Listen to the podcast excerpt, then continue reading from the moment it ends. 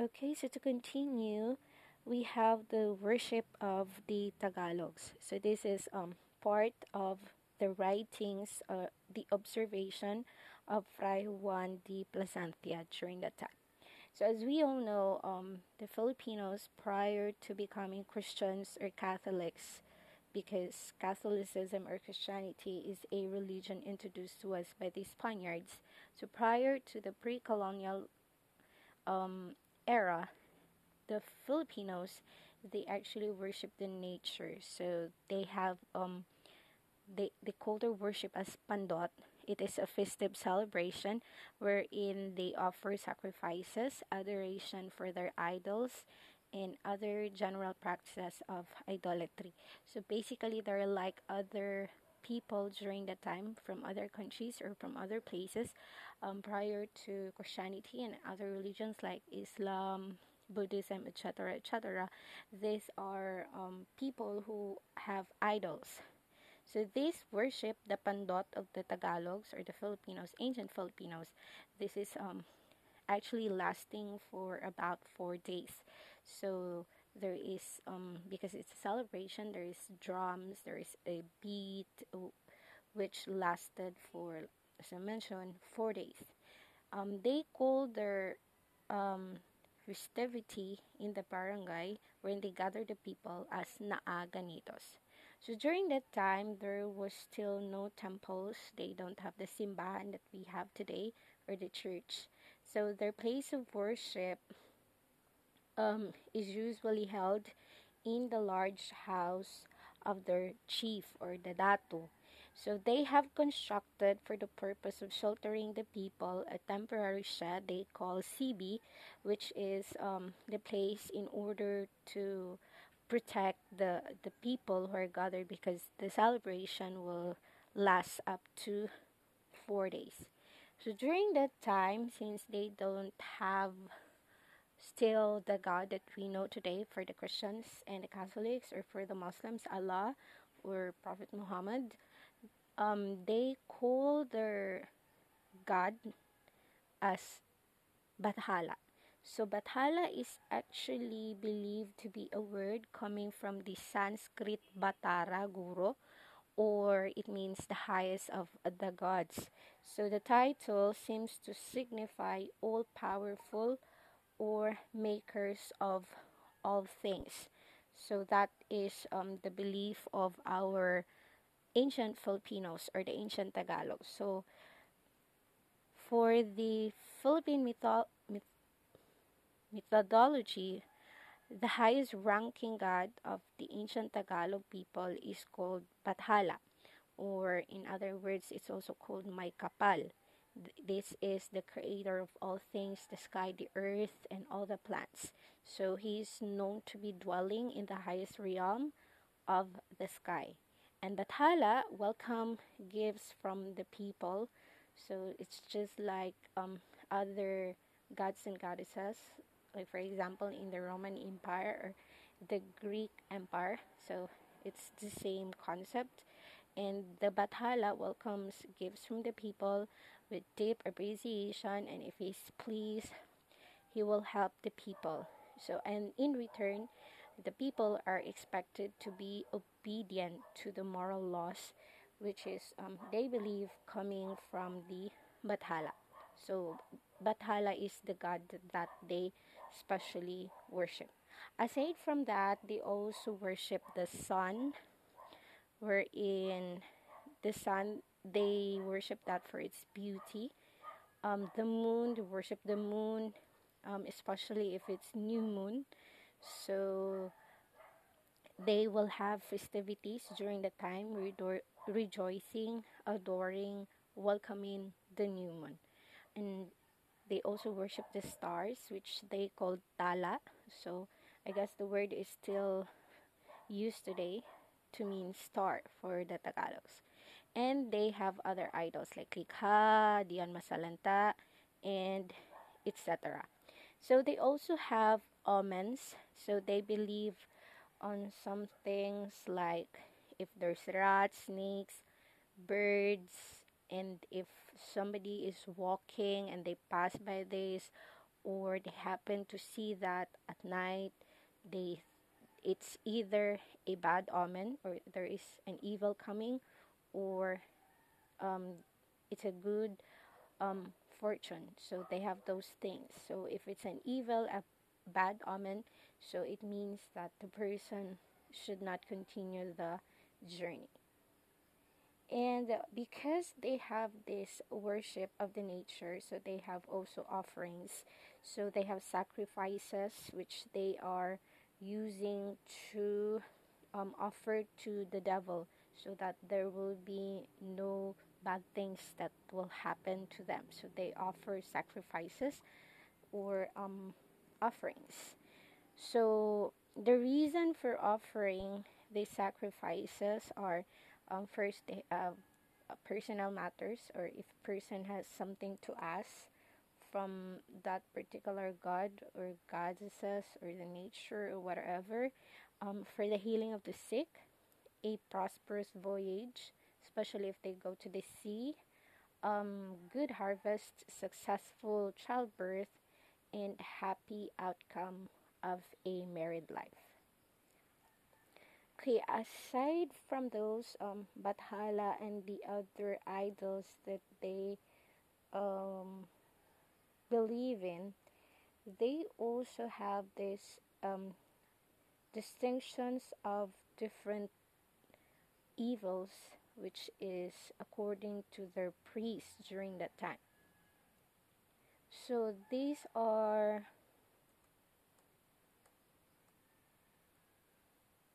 Okay, the first distinction is what they call the Katalunan. So the Katalunan is either a man or woman which officiates the feast. So it's like today for the Catholics, it's like our priest. Um, they also have the Manggagaway. The Manggagaway, um, these are those that wishes to deceive people by pretending to heal the sick.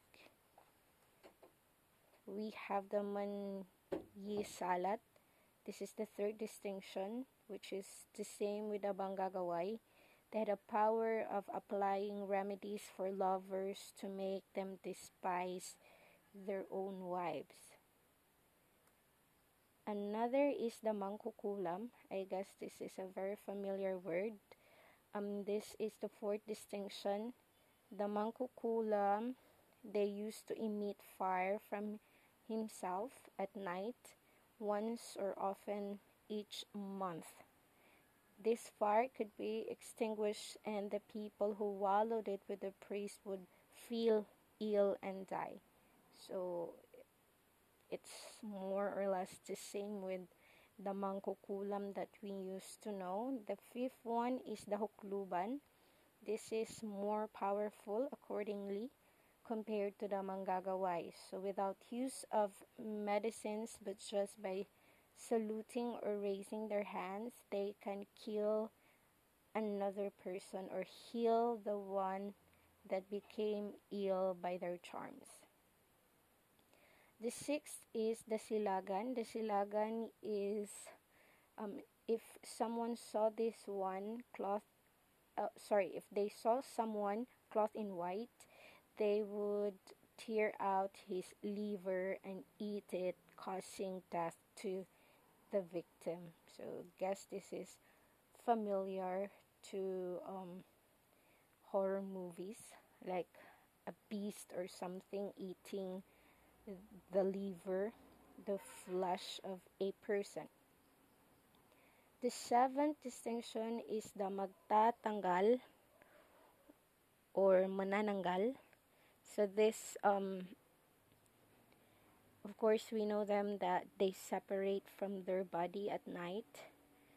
The upper body flies, returning in the morning to their body. And the eighth one is uswang or aswang. So these are equivalent to sorcerers. They say because they have the ability to fly and murder men and eat their flesh. So this is also existing in Visayas. Um, not in the Tagalog area. We have the ninth one, which is another class of witches. They are the Manggagayuma. Gayuma, gayuma, so love potion.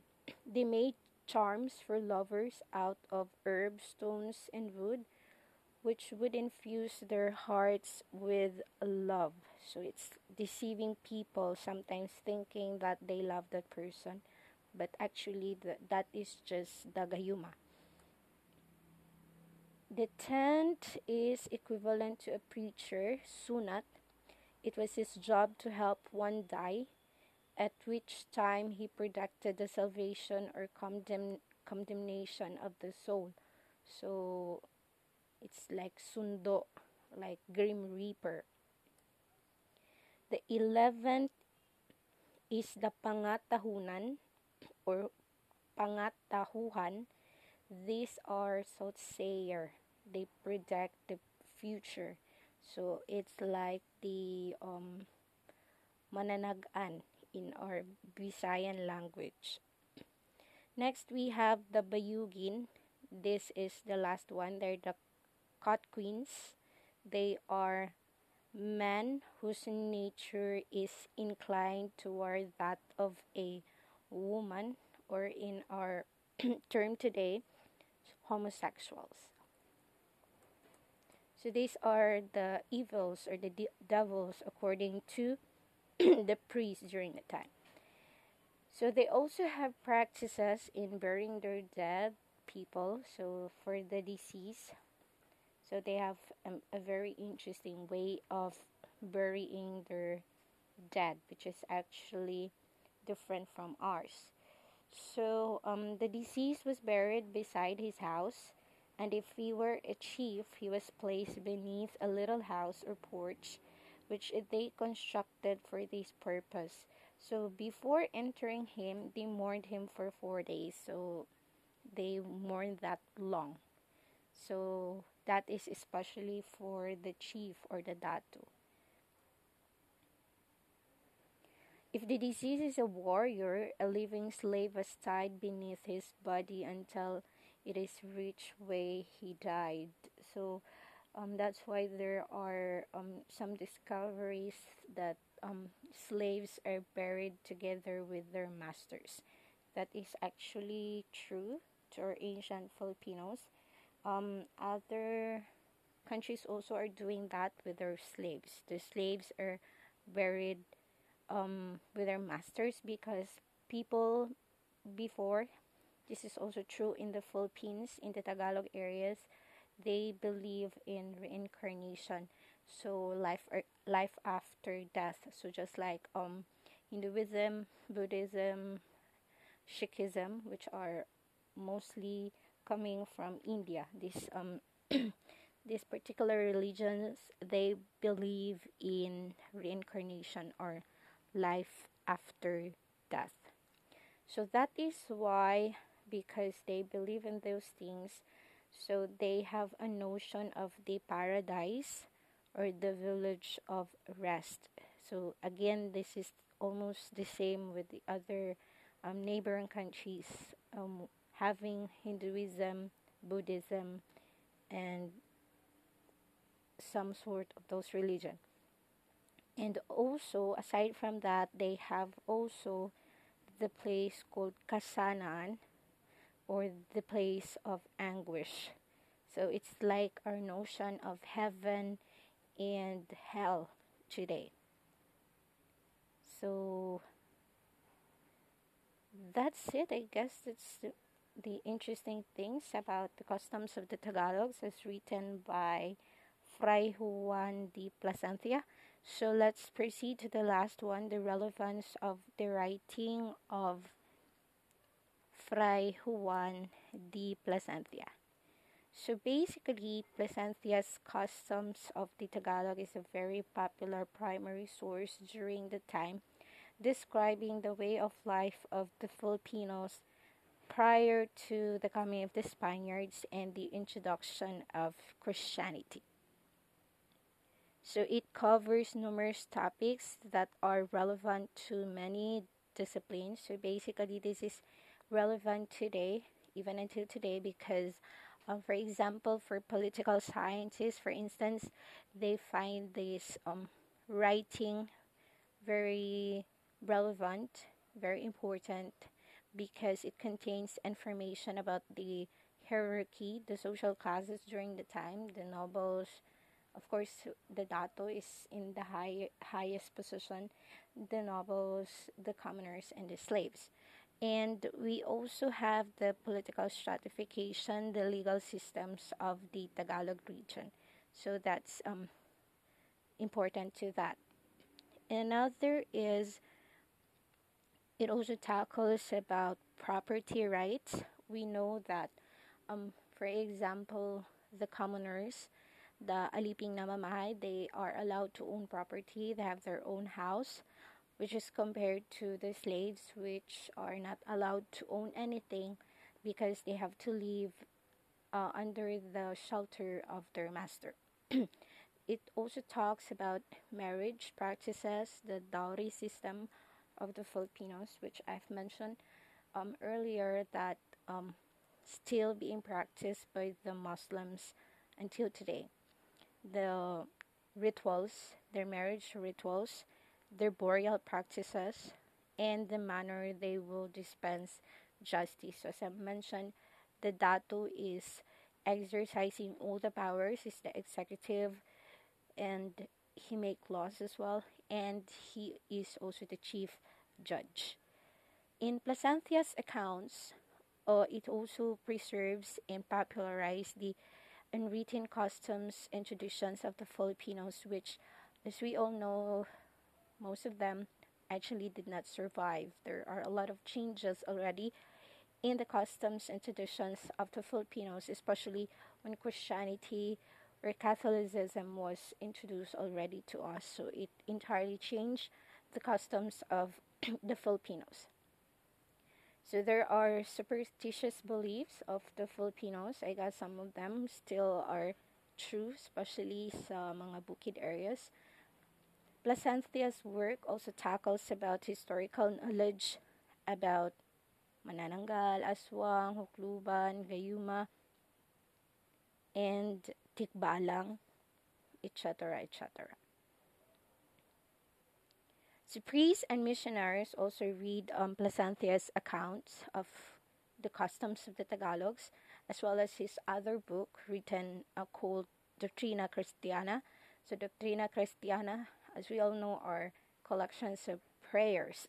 this is known to be the first book ever published in the Philippines. Um, these are being read by missionaries and priests because they contain insights of what had happened during the time. So it helped them to and inspired them to become evangelizers. The realizations that one needs to master local language and study the culture of the people is very significant. This is one of the relevance of the study of the customs of the Tagalogs, written by Plasencia. So they also learned the praise in the missionaries that preaching should be accompanied with reading materials that contains the basic elements of faith because as I've mentioned earlier, the Filipinos prior to becoming Christians, they worship the nature. So basically they have different practices or worship. This also writing, this writing also disproved that the claim of the Spaniards, some of them, when they arrive they thought that the Filipinos were uncivilized and lacking in culture. That is not true because prior to their coming, the Filipinos already have a system of government, they have their own traditions, their culture, religious practices. It is clear in the excerpts quoted that at time or that time um, Plasencia was assigned into the Tagalog region, the Filipinos were already politically and economically organized. So have their own government, tax system, laws, criminal justice. They also have their calendar, their time, their notion of time, They have their worship of the Bathala, the Supreme Being, and others. So this leads to the conclusion that prior to the coming of the Spaniards, the Filipinos are already civilized. They have their lifestyle that they maintain, and they are not barbaric people. They have some sort of learnings during the time and practices that they follow. So, just like their neighboring Southeast Asian countries or Asian countries. So, that would wrap up our discussion of the customs of the Tagalogs. Again, this is written by Fray Juan de Plasencia. So for the activities and the assessments, so just refer to the module that I have sent you and if you have questions, um, you can just email me. That's it for today. Have a great day, everyone.